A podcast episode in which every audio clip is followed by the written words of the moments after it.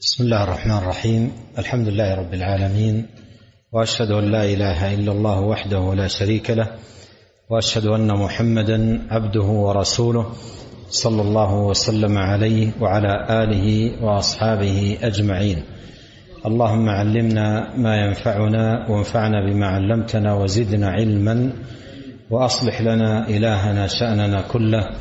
ولا تكلنا إلى أنفسنا طرفة عين. أما بعد لا نزال مع هذا الكتاب المبارك التوضيح والبيان لشجرة الإيمان.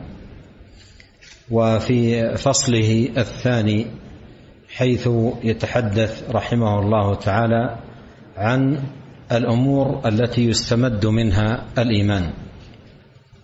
فذكر رحمه الله تعالى الدعوة إلى الله عز وجل وأهميتها في نشر الإيمان وتقويته في المؤمنين واثر الدعاه الصادقين على المجتمعات إذا نصحوا لعباد الله تبارك وتعالى.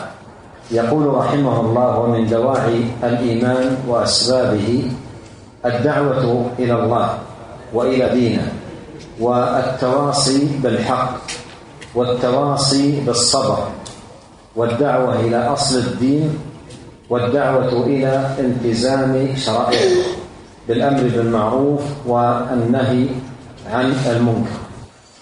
العلماء رحمهم الله تعالى في هذا المقام يقولون إن الدعوة أي دعوة كانت حقا أو باطلا لا انتشار لها إلا بدعوته.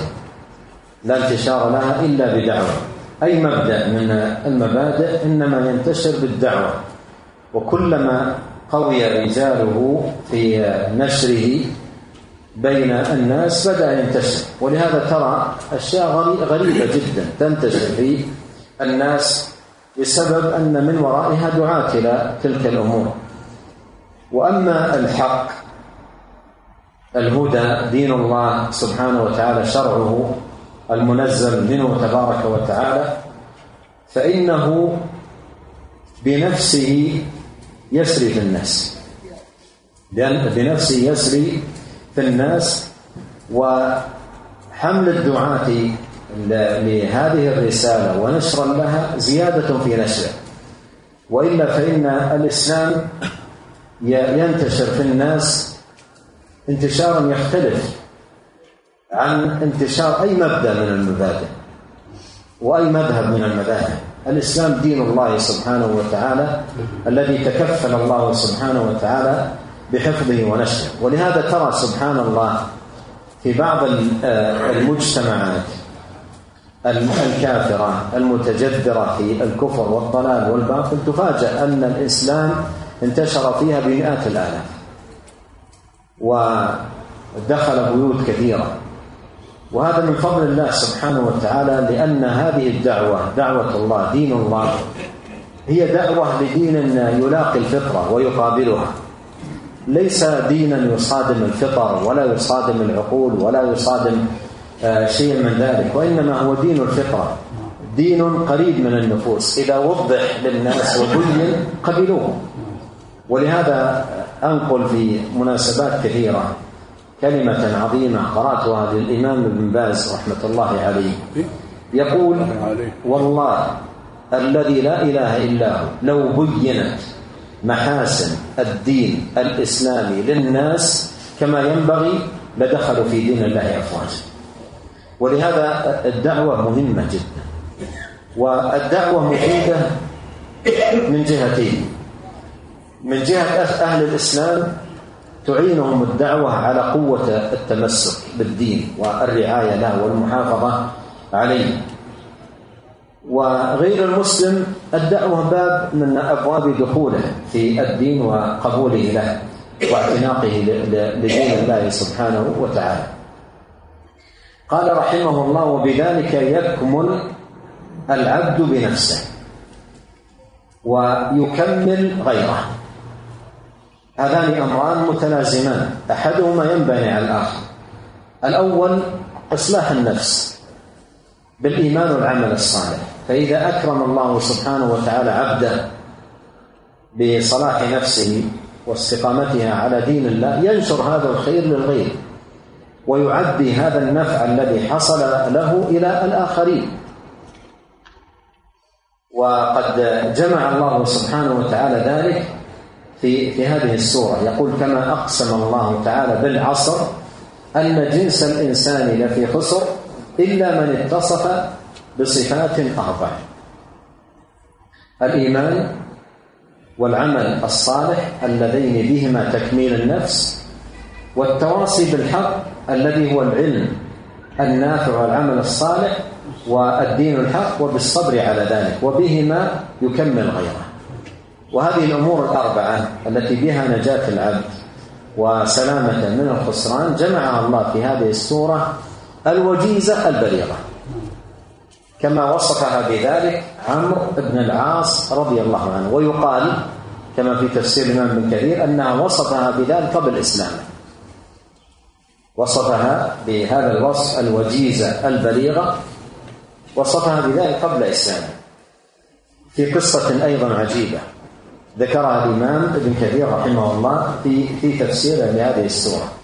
وهي أن عمرو بن العاص لقي مسيلمة الكذاب. لقي مسيلمة الكذاب في اليمامة. فقال له مسيلمة ماذا أنزل على صاحبكم من جديد؟ قال أنزلت عليه سورة وجيزة بليغة.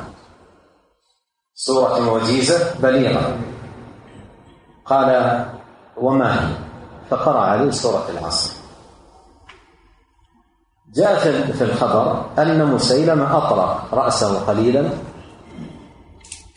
ثم رفع رأسه قال وأنا أنزل علي مثلها قال وأنا أنزل علي مثلها ثم قال يا وبر يا وبر إنما أنت أذنان وصدر وآخرك حقر ونقر. ثم سكت قليل ونظر إلى عمرو بن العاص. قال ما رأيك؟ قال ما رأيك؟ هذا في تفسير ابن كثير ذكر في في تفسير هذه السورة. قال ما رأيك؟ كلمة هذا ما رأيك؟ هي أصلا بحد ذاتها دالة على نعم. قال ما رأيك؟ فقال له عمرو كلمة عجيبة جدا. قال والله إنك تعلم. أني أعلم أنك كاذب. قال والله إنك تعلم أني أعلم أنك كاذب. يعني المسألة ما تحتاج كلام. مفصولة واضحة و...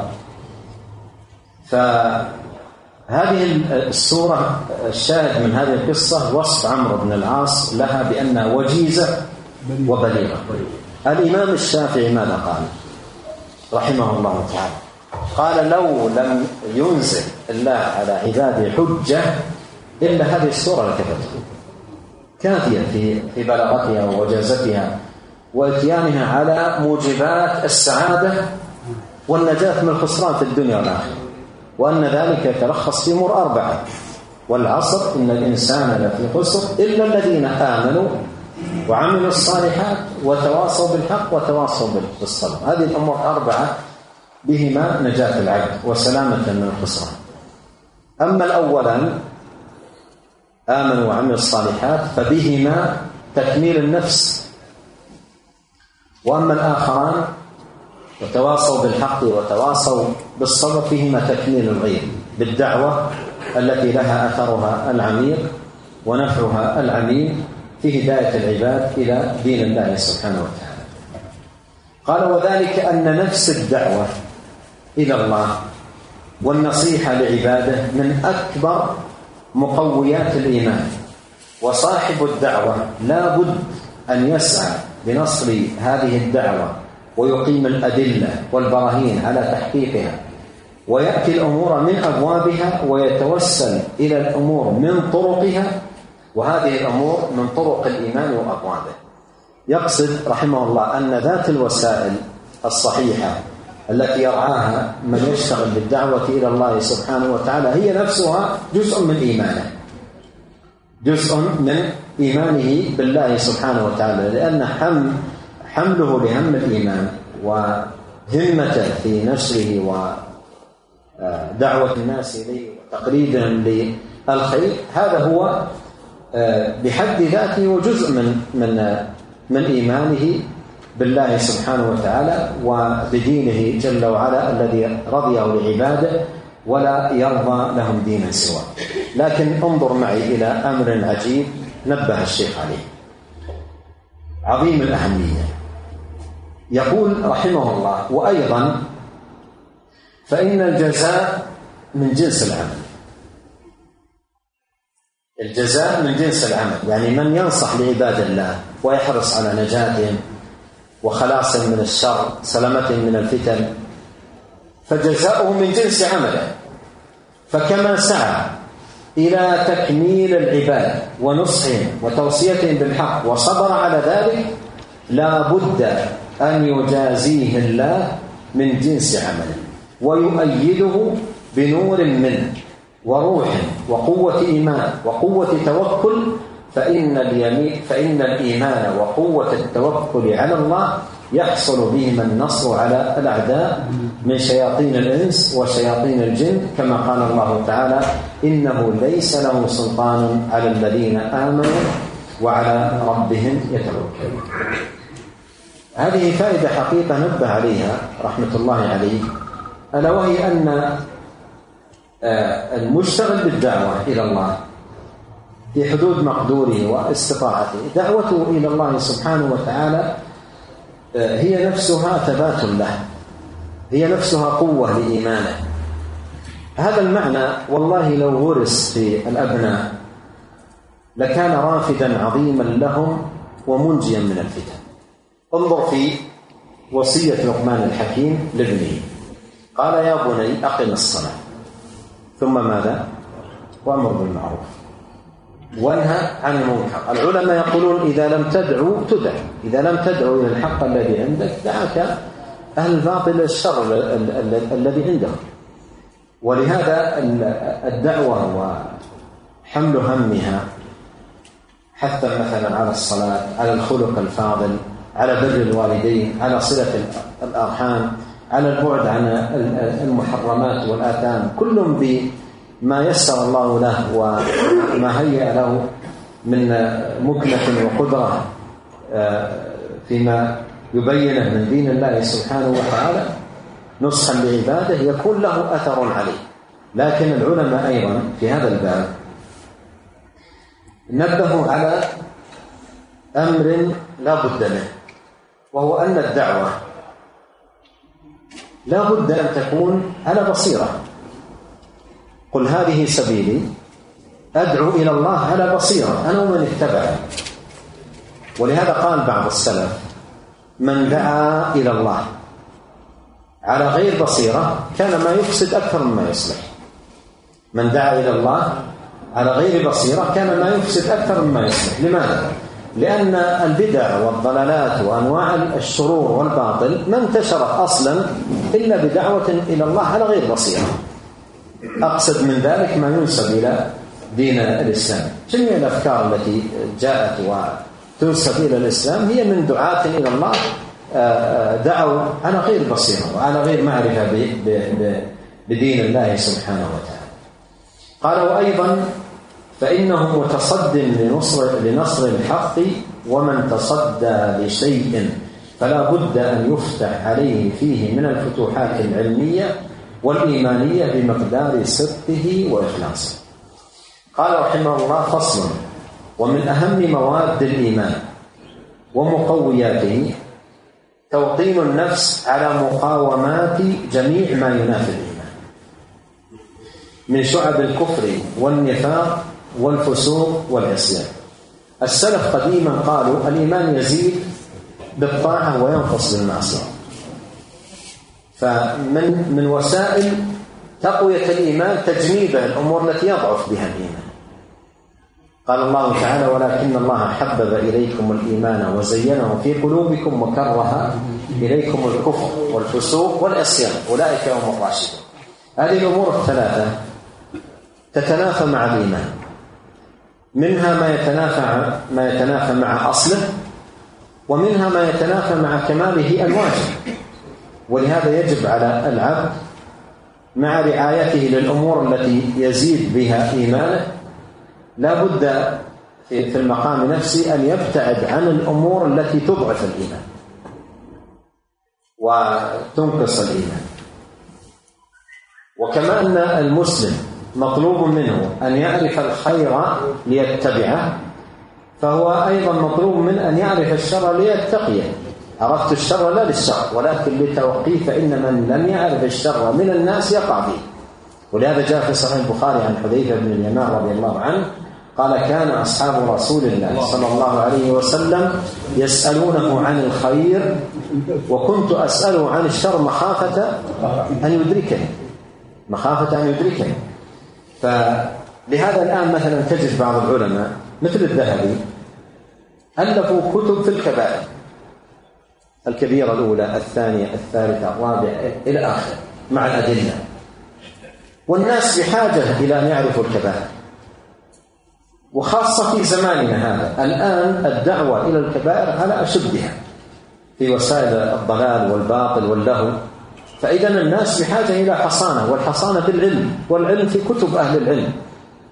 ولهذا كتاب الكبائر في هذا في هذه المناسبة ينبغي أن يقرأ في كل بيت حتى يعرف الأبناء الكبائر وأضرارها وخطورتها والأدلة على تحريمها حتى يكون عندهم حصانة بالعلم الشرعي من الوقوع في آه، هذه العظائم التي تسقط الله سبحانه وتعالى. فإنه كما أنه لا بد في الإيمان من فعل جميع الأسباب المقوية المنمية له فلا بد مع ذلك من دفع الموانع والعوائق. وهي الإقلاع عن المعاصي والتوبة مما يقع منها وحفظ الجوارح كلها عن المحرمات ومقاومة فتن الشبهات القادحة في علوم الإيمان المضعفة له والشهوات المضعفة لإرادات الإيمان. فإن الإرادات التي أصلها الرغبة في الخير ومحبته والسعي فيه لا تتم إلا بترك إرادات ما ينافيها من رغبة النفس في الشر ومقاومة النفس الأمارة بالسوء. وهذان الأمران اللذان أشار إليهما الشهوات والشبهات هما مدخل الشيطان على الناس كل الناس. فالشيطان يدخل من أحد هذين الطريقين. الشهوة أو الشبهة. وكما قال السلف رحمهم الله تعالى يشام النفس قبل أن يبدأ يشام النفس ينظر إلى ماذا يميل الشخص. إن رآه مقبلا على الدين وعنده محافظة أدخل عليه الشبهة. حتى يوقعه في المغالاة والتشدد في دين الله. وسلوك المسالك الصعبة التي يظنها من دين الله سبحانه وتعالى وهي ليست منه. وإن وجده ضعيف النفس ضعيف الإرادة حمله على الشهوات. حمله على الشهوات وأوقع في في نفسه الإرادات آه، آه، السيئة الدنيئة التي يضعف بها دينه وإيمانه. والحصانة من هذين الأمرين بالعلم والدين. العلم يحمي من الشبهة والدين يحمي من الشهوة. العبد يحتاج إلى علم يحميه من الشبهات ويحتاج إلى دين تدين يحميه من الشهوات. وإلا خطفه هذا أو هذا إما الشهوات المهلكة أو الشبهات المردية. عافانا الله. وإياكم في أنفسنا وذرياتنا بمنه وكرمه. قال فمتى حفظ العبد من الوقوع في فتن الشبهات وفتن الشهوات؟ تم إيمانه وقوي يقينه وصار مثل بستانه كمثل جنة بربوة أصابها وابل فآتت أكلها ضعفين فإن لم يصبها وابل فقل والله بما تعملون بصير. نسأل الله الكريم لنا أجمعين من واسع ومتى كان الأمر بالعكس؟ بأن استولت عليه النفس الأمارة بالسوء ووقع في فتن الشبهات أو الشهوات أو كليهما انطبق عليه هذا المثل وهو قول الله تعالى أيود أحدكم أن تكون له جنة من نخيل وأعناب تجري من تحتها الأنهار. له فيها من كل الثمرات. وأصابه الكبر وله ذرية ضعفاء. فأصابها إعصار فيه نار فاحترقت. كذلك يبين الله لكم الآيات لعلكم تتفكرون.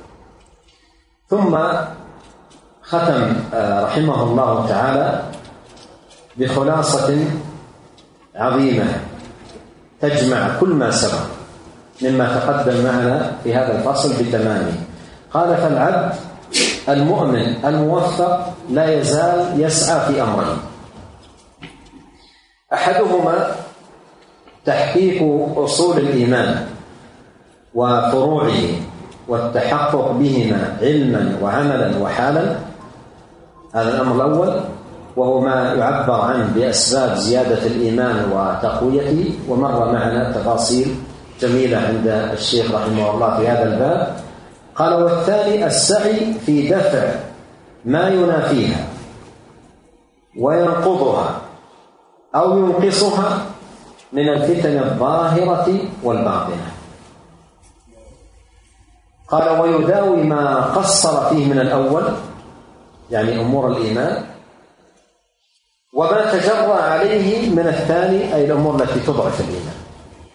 وهذا فيه أن العبد بحاجة إلى أن يحاسب نفسه. يحاسب نفسه في آه، أسباب قوة الإيمان ونصيبه وحظه منها فيداوي ما قصر فيه من ذلك. وأيضا أن يتفقد نفسه في الأسباب التي التي تضعف الإيمان وما وقع فيه منها. فيداوي ما تجرى عليه من ذلك. قال رحمه الله تعالى يداوي ما تجرى عليه آه، من الثاني بالتوبة النصوح أي من الذنوب التي ارتكبها ووقع فيها وتدارك الأمر قبل فواته. قال الله تعالى إن الذين اتقوا إذا مسهم طائف من الشيطان تذكروا فإذا هم مبصرون. أي مبصرون الخلل الذي وقعوا فيه. لكن إبصار الخلل متى حصل؟ كما قال الله تذكروا. إذا إذا بقي العبد في الغفلة والغفلة مسيطرة عليه لا يقع التذكر. ولهذا ينبغي للعبد أن يعمل على إخراج نفسه من الغفلة بالتذكر الذي يورث التبصر. فإذا تذكر تبصر. أما إذا بقي على غفلته ليس معتنيا بالتذكر لا يقع. لا التبصر ولا التفكر اللذان هما ثمرة من ثمار آه، التذكر. تذكروا فإذا هم مبصرون. أي مبصرون الخلل الذي وقعوا فيه والنقص الذي أصابهم من طائف الشيطان الذي هو أعدى الأعداء للإنسان فإذا أبصروا تداركوا هذا الخلل بسده وهذا الفتق برتقه فعادوا إلى حالهم الكاملة وعاد عدوهم حسيرا ذليلا. وإخوانهم يمدونهم في الغي ثم لا يقصرون. أي الشياطين لا تقصر عن إغوائهم وإيقاعهم في أشراك الهلاك. والمستجيبون لهم لا يقصرون عن طاعة أعدائهم والاستجابة لدعوتهم حتى يقعوا في الهلاك ويحق عليهم الخسارة. ثم ختم رحمه الله بهذه الدعوة. قال اللهم حبب إلينا الإيمان وزينه في قلوبنا وكره إلينا الكفر والفسوق والعصيان واجعلنا من الراشدين بفضلك ومنك إنك أنت العليم الحكيم. قال رحمه الله الفصل الثالث في فوائد الإيمان وثمراته وهذا الفصل من الفصول المهمة في هذا الكتاب لأن الشيخ رحمة الله عليه جمع فيه من فوائد الإيمان وثمراته جمعا لا تكاد تراه في كتاب آخر. وأحسن في الجمع وأحسن في البيان وأحسن في الاستدلال وأحسن في الإيجاز. والإختصار الذي هنا يغنيك عن كثير من المطولات لأنه أوجز وأبدع وأفاد رحمة الله عليه. يقول كم للإيمان الصحيح من الفوائد والثمرات؟ العاجلة والآجلة. في القلب والبدن والراحة والحياة الطيبة والدنيا والآخرة. وكم لهذه الشجرة الإيمانية من الثمار اليانعة والجنى اللذيذ والأكل الدائم والخير المستمر. أمور لا تحصى. وفوائد لا تستقصى وتقدم في صدر الكتاب وهو الذي أيضا بنى عليه الكتاب قول الله تعالى ألم تر كيف ضرب الله مثلا كلمة طيبة كشجرة طيبة أصلها ثابت وفرعها في السماء تؤتي أكلها كل حين أي ثمراتها. فالإيمان آه، شجرة مباركة تثمر أنواع الثمرات والخيرات والبركات التي يجنيها أهل الإيمان في الدنيا والآخرة. قال ومجملها أن خيرات الدنيا والآخرة ودفع الشرور كلها من ثمرات هذه الشجرة.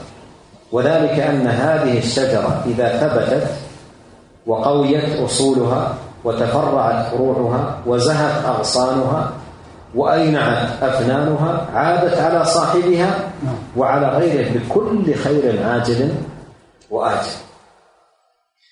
لكن آه، انظر الربط عند الشيخ بين الثمرات وقوة الشجرة. بين الثمرات وقوة الشجرة قال إذا ثبتت وقويت أصولها وتفرعت فروعها لأن الشجرة إذا كانت ضعيفة قد لا تثمر وإذا أثمرت يكون الثمر ضعيفا لكن إذا قويت الشجرة إذا قويت الشجرة أهل النخل ماذا يقولون؟ في كلمة مشهورة عندهم يقولون النخلة إذا أعطيتها أعطت إذا أعطيتها يعني من الاهتمام والعناية أعطت أي من الثمرات الطيبة. الإيمان إذا اعتنى به صاحبه عناية قوية وأعطاه من نفسه عناية واهتماما ومحافظة فاز بالثمرات. والخيرات والبركات والعوائد الكريمة التي تعود عليه في دنياه وأخراه. قال فمن أعظم ثمارها يعني شجرة الإيمان الاغتباط بولاية الله الخاصة. أن أن أن يتولاك الله. أن يتولاك الله حفظا وكلاءة وتوفيقا وتسديدا ومعونة ودفاعا ونصرة. يتولاك رب العالمين. الله ولي الذين آمنوا. الله ولي الذين آمنوا. هذه ثمرة عظيمة جدا من ثمار الإيمان. قال الارتباط بولاية الله الخاصة التي هي أعظم ما تنافس فيه المتنافسون. وأجل ما حصله الموفق الموفقون. قال تعالى ألا إن أولياء الله لا خوف عليهم ولا هم يحزنون. ثم وصفهم بقوله الذين آمنوا وكانوا يتقون. ومن هذه الآية أخذ العلماء فائدة وهي أنه من كان مؤمنا تقيا كان لله وليا.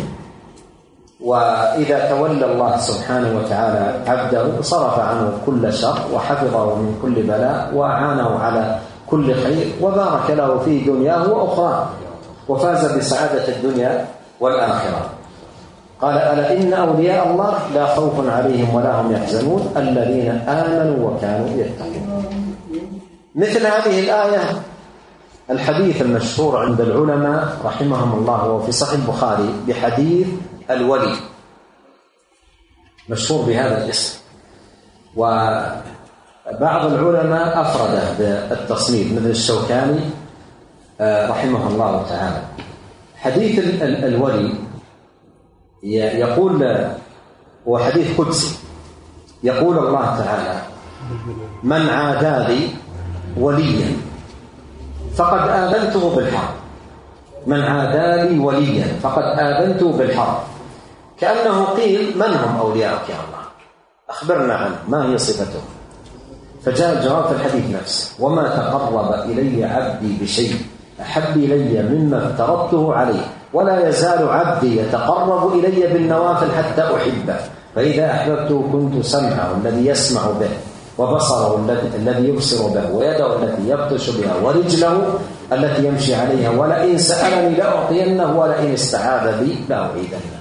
أي أن الله يسدده ويحفظه في جوارحه وفي سمعه وفي بصره وفي قواه وفي حواسه ويقبل دعوته ويجيب سؤله ويعيده من شر شر كل ذي شر ويحفظه سبحانه وتعالى.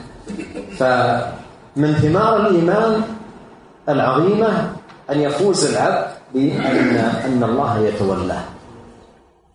يتولاه المولى الولي سبحانه وتعالى. وفي الدعاء المأثور وفي صحيح مسلم اللهم آت نفوسنا تقواها وزكها أنت خير من زكاها أنت وليها ومولاها.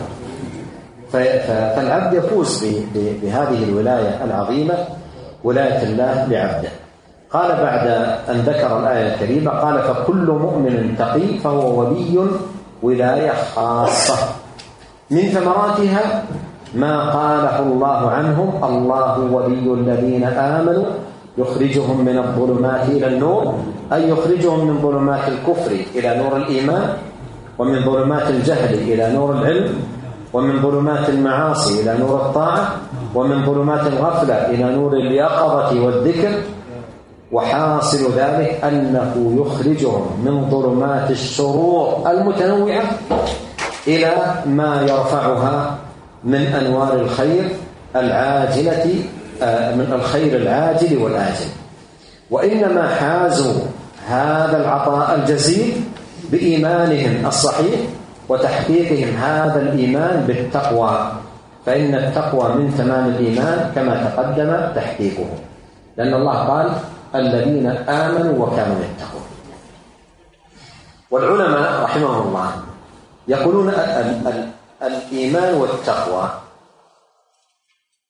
إذا اجتمع في الذكر إذا اجتمع في الذكر فإن الإيمان يكون في معناه أصول الإيمان وقواعد الدين والعمل الصالح بأنواعه. والتقوى اتقاء الشرك والبعد عن كل ما أسخط الله. هذا إذا اجتمع كما في هذه الآية. أما إذا افترق فإن كل منهما يتناول معنى الآخر. على قاعدة عند العلماء معروفة وهي أن من الأسماء ما يكون شاملا لمسميات متعددة عند إفراده وإطلاقه. فإذا قرن ذلك الاسم بغيره صار دالا على بعض تلك المسميات والاسم المقرون به دال على باقيها. ومن الأمثلة على ذلك الإيمان والتقوى. ويلخصون هذه القاعدة بقولهم إذا اجتمع افترقا وإذا افترقا اجتمع. فهنا اجتمع الإيمان والتقوى ولهذا قال رحمه الله وإنما حازوا هذا العطاء الجزيل بإيمانهم الصحيح وتحقيقهم هذا الإيمان بالتقوى أي اتقاء كل ما يسخط الله ويغضبه جل في علاه. قال ومن ثمرات الإيمان الفوز برضا الله ودار كرامته. قال الله تعالى والمؤمنون والمؤمنات بعضهم أولياء بعض يأمرون بالمعروف وينهون عن المنكر ويقيمون الصلاة ويؤتون الزكاة ويطيعون الله ورسوله. أولئك سيرحمهم الله. إن الله عزيز حكيم. وعد الله المؤمنين والمؤمنات جنات تجري من تحتها الأنهار خالدين فيها ومساكن طيبة في جنات عدن ورضوان من الله أكبر. ورضوان من الله أكبر. أكبر من ماذا؟ مما ذكر قبله. أكبر من كل نعيم. ومن ذلكم النعيم الذي ذكره الله في الجنة. قال مساكن طيبة في جنات عدن. قال ورضوان من الله أكبر. أن يفوز العبد برضا من الله لا يسقط عليه بعده أبدا. نسأل الله عز وجل أن يميننا أجمعين ذلك.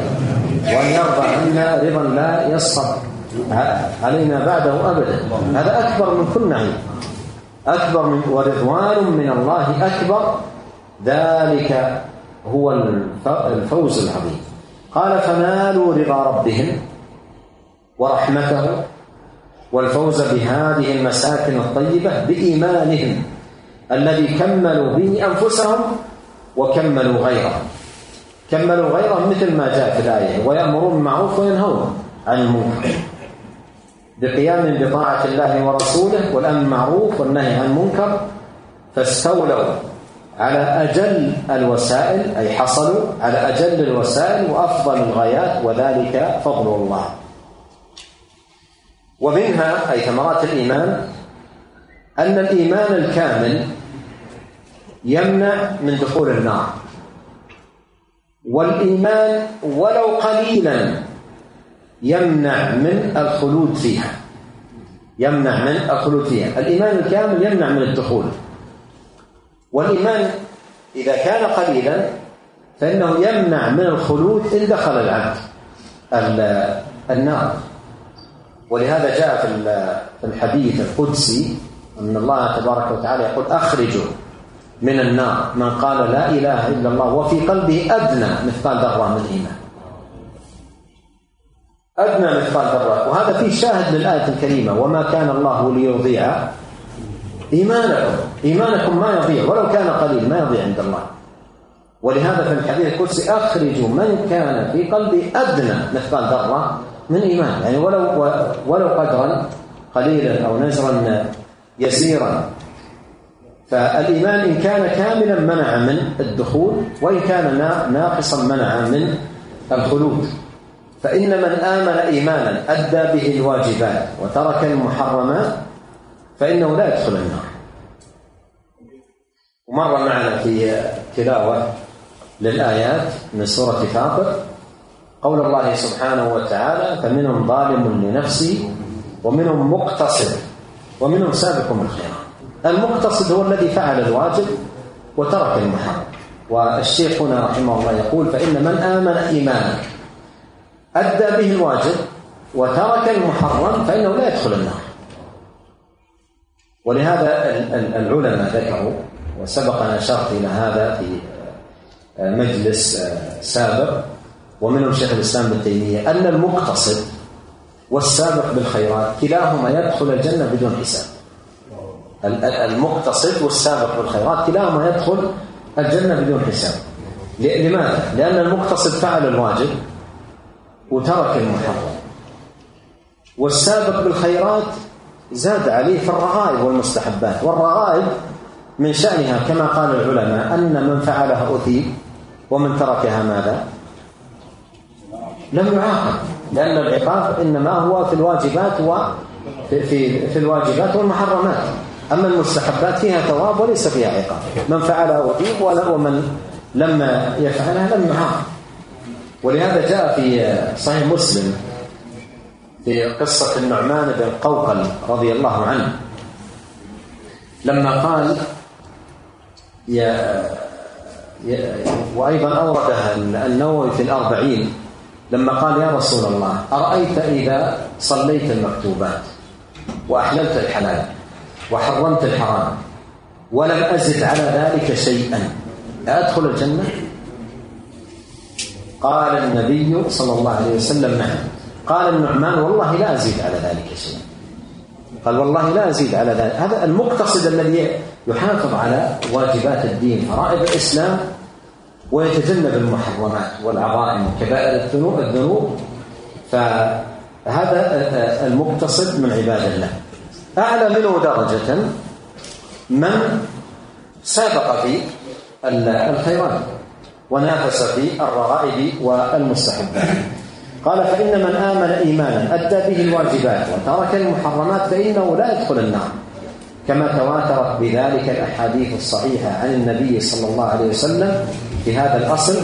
كما تواتر عنه أنه لا يخلد في النار من في قلبه شيء من الإيمان ولو يسيرا.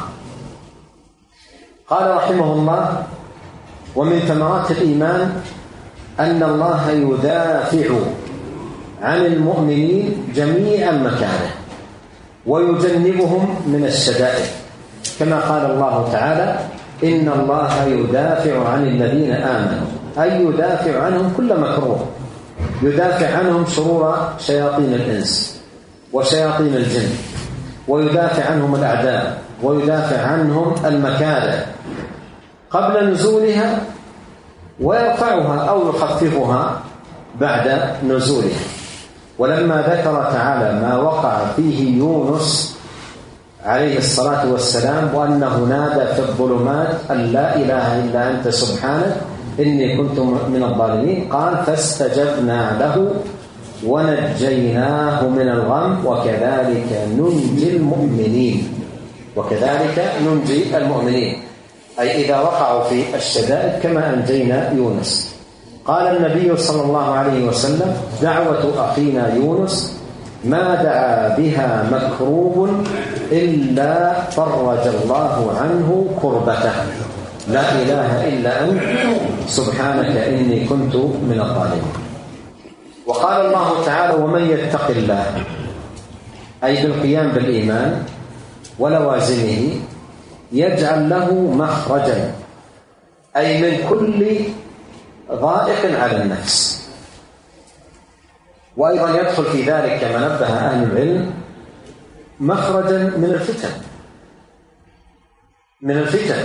الفتن لا ينجو منها العبد لا بذكائه ولا بتتبعه لها ولا بزعمه بمعرفته بخباياها.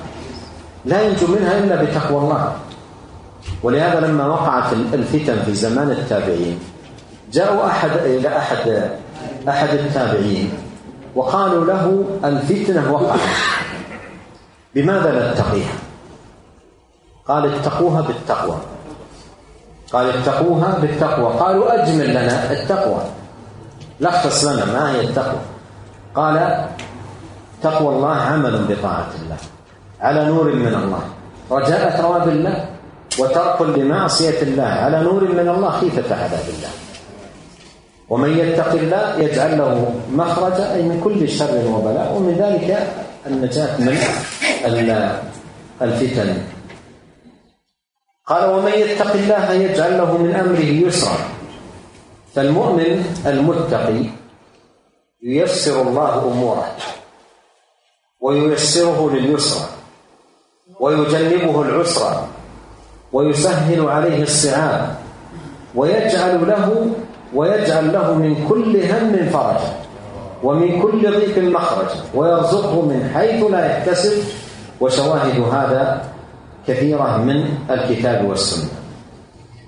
ومنها أي ثمرات الإيمان أن الإيمان والعمل الصالح الذي هو فرعه يثمر الحياة الطيبة في هذه الدار وفي دار القرار قال الله تعالى من عمل صالحا من ذكر أو أنثى وهو مؤمن فلنحيينه حياة طيبة. هذا في الدنيا.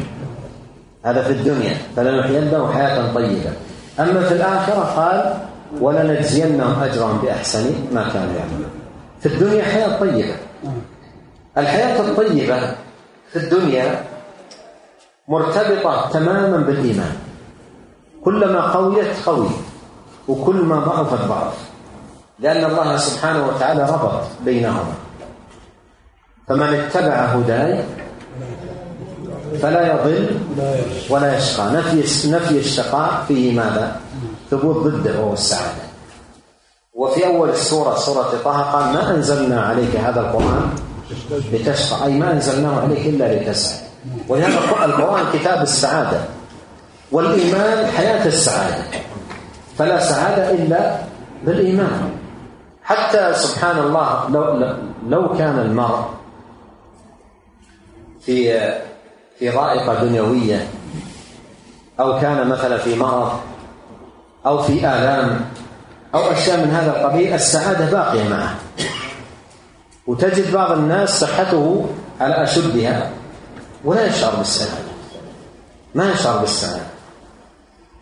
وتجد بعض الناس في ديانته وعبادته في في في ضائقة دنيوية وتجد معه بعض بعض الأمراض وبعض الآلام وسعيد.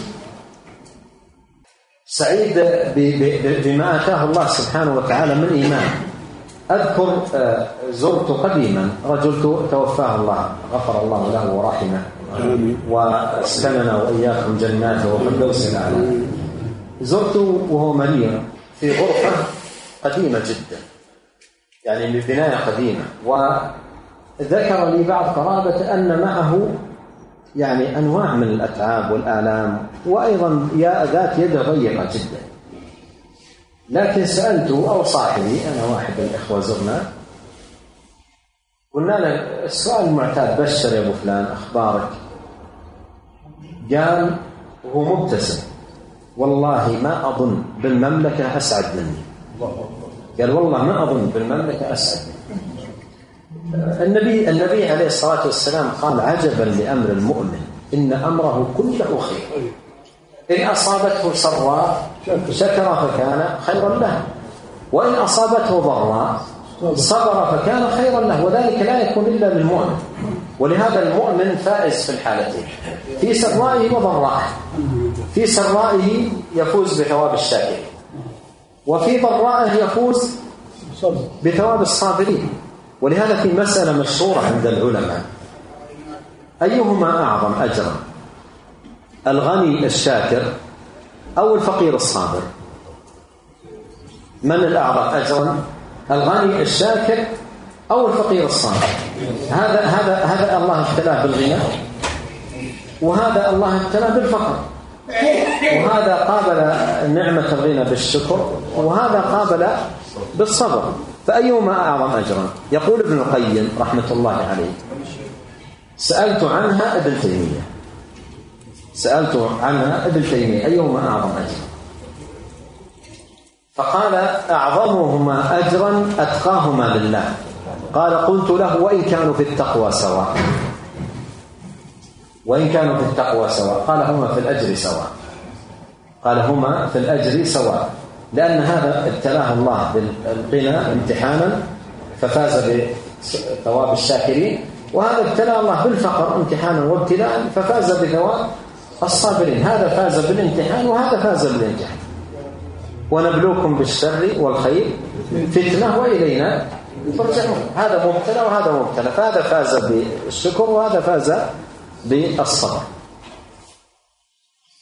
قال قال الله تعالى من عمل صالحا من ذكر أو أنثى وهو مؤمن فلنحيينه حياة طيبة ولنجزينهم أجرهم بأحسن ما كانوا يعملون. وذلك أن من خصائص الإيمان أنه يثمر طمأنينة القلب وراحته وقناعته بما رزق الله وعدم تعلقه بغيره.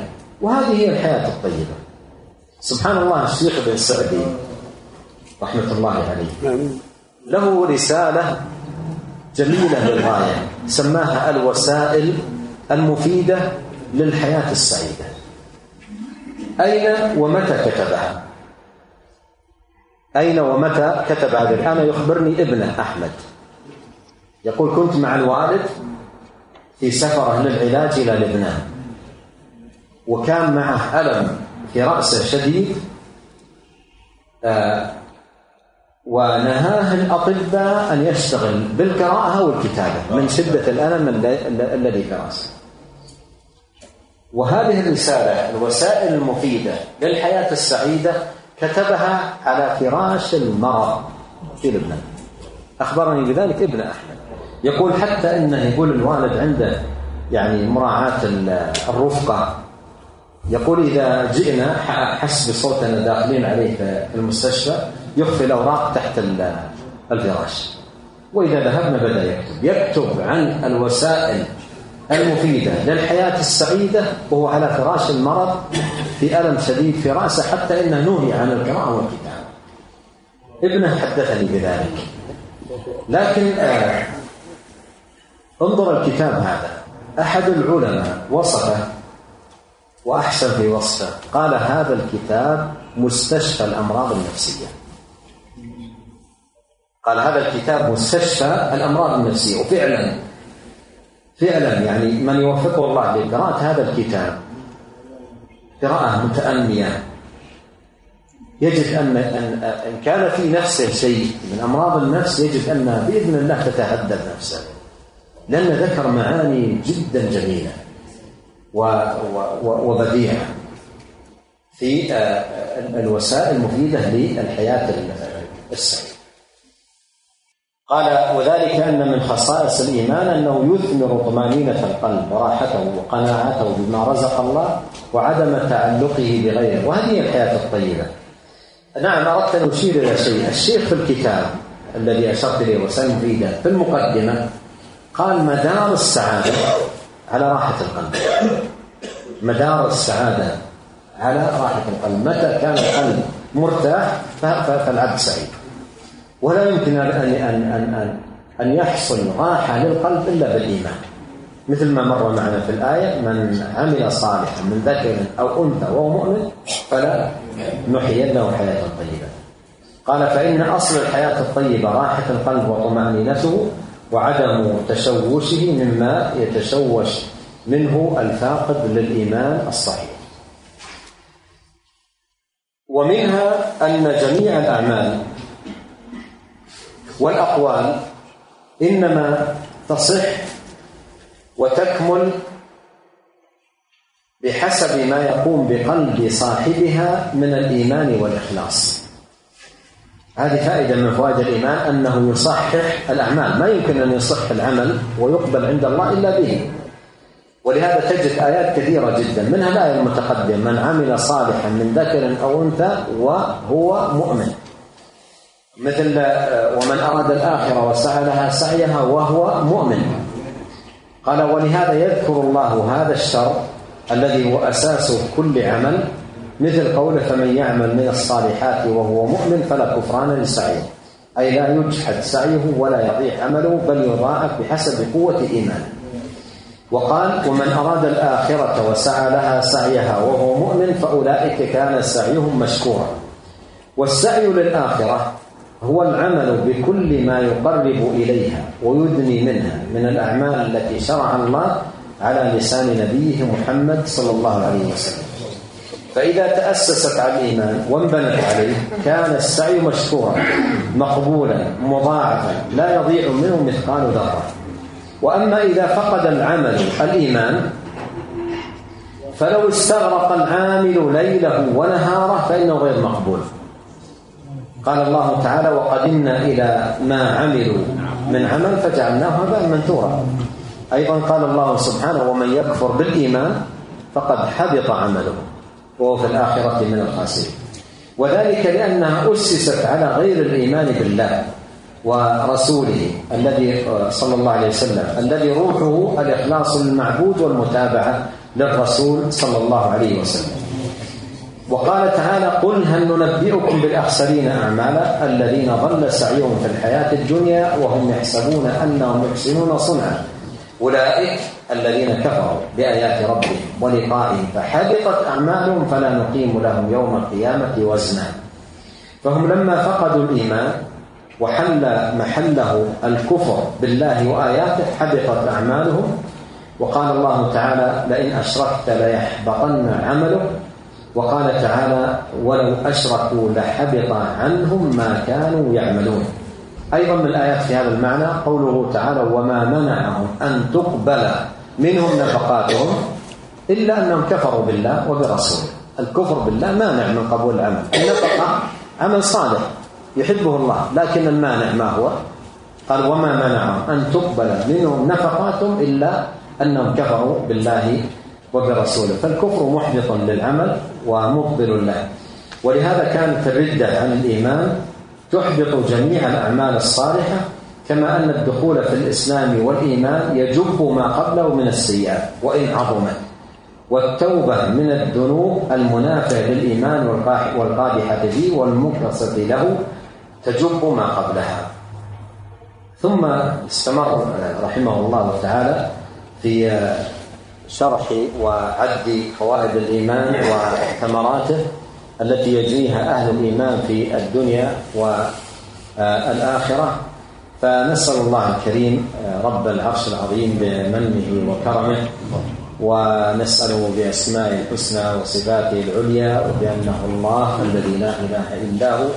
أن يزيننا أجمعين بزينة الإيمان وأن يجعلنا هداة مهتدين اللهم آت نفوسنا تقواها وزكها أنت خير من زكاها أنت وليها ومولاها. اللهم إنا نسألك الهدى والتقى والعفة والغنى. اللهم اغفر لنا ولوالدينا وللمسلمين والمسلمات والمؤمنين والمؤمنات الأحياء منهم والأموات. اللهم اغفر لنا ذنبنا كله دقه وجله أوله وآخره علانيته وسره. اللهم أعنا ولا تعن علينا. وانصرنا ولا تنصر علينا. وامكر لنا ولا تمكر علينا. واهدنا ويسر الهدى لنا. وانصرنا على من بغى علينا. اللهم اجعلنا لك ذاكرين لك شاكرين إليك أواهين لك مخبتين لك مطيعين. اللهم تقبل توبتنا واغسل حوبتنا وثبت حجتنا.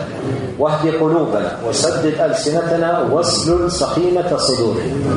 اللهم إنا نسألك الثبات في الأمر والعزيمة على الرشد ونسألك موجبات رحمتك وعزائم مغفرتك ونسألك شكر نعمتك وحسن عبادتك ونسألك قلبا سليما ولسانا صادقا ونسألك من خير ما تعلم ونعوذ بك من شر ما تعلم ونستغفرك لما تعلم إنك أنت, إنك أنت علام الغيوب. اللهم أصلح لنا ديننا الذي هو عصمة أمرنا وأصلح لنا دنيانا التي فيها معاشنا وأصلح لنا آخرتنا التي فيها معادنا واجعل الحياة زيادة لنا في كل خير والموت راحة لنا من كل شر. اللهم إنا نسألك من الخير كله عاجله وآجله ما علمنا منه وما لم نعلم. ونعوذ بك من الشر كله عاجله وآجله ما علمنا منه وما لم نعلم. اللهم إنا نسألك من خير ما سألك منه عبدك ورسولك محمد صلى الله عليه وسلم. ونعوذ بك من شر ما استعاذك منه عبدك ورسولك محمد صلى الله عليه وسلم. اللهم إنا نسألك الجنة وما قرب إليها من قول وعمل. ونعوذ بك من النار وما قرب إليها من قول أو عمل. وأن تجعل كل قضاء قضيته لنا خيرا يا رب العالمين. اللهم اقسم لنا من خشيتك ما يحول بيننا وبين معاصيك ومن طاعتك ما تبلغنا به جنتك ومن اليقين ما تهون به علينا مصائب الدنيا. اللهم متعنا باسماعنا وأبصارنا وقوتنا ما أحييتنا واجعله الوارث منا. واجعل ثارنا على من ظلمنا وانصرنا على من عادانا ولا تجعل مصيبتنا في ديننا ولا تجعل الدنيا أكبر همنا ولا مبلغ علمنا ولا تسلط علينا من لا يرحمنا. اللهم إنا نسألك يا ربنا بأسمائك الحسنى وصفاتك العليا أن تنصر إخواننا المسلمين المستضعفين في كل مكان. اللهم كن لهم ناصرا ومعينا. وحافظا ومؤيدا اللهم وعليك بأعداء الدين فإنهم لا يعجزون. اللهم إنا نجعلك في نحورهم ونعوذ بك اللهم من شرورهم. اللهم اكفناهم بما شئت يا رب العالمين. عسى الله أن يكف بأس الذين كفروا. والله اشد أشد بأسا وأشد تنكيلا. اللهم إنا إليك نلجأ وبك نستعين وإليك نفتقر. اللهم لا تكلنا إلى أنفسنا طرفة عين يا حي يا قيوم يا ذا الجلال والإكرام. سبحانك اللهم وبحمدك أشهد أن لا إله إلا أنت أستغفرك وأتوب إليك. اللهم صل وسلم على عبدك ورسولك نبينا محمد وعلى آله وصحبه أجمعين.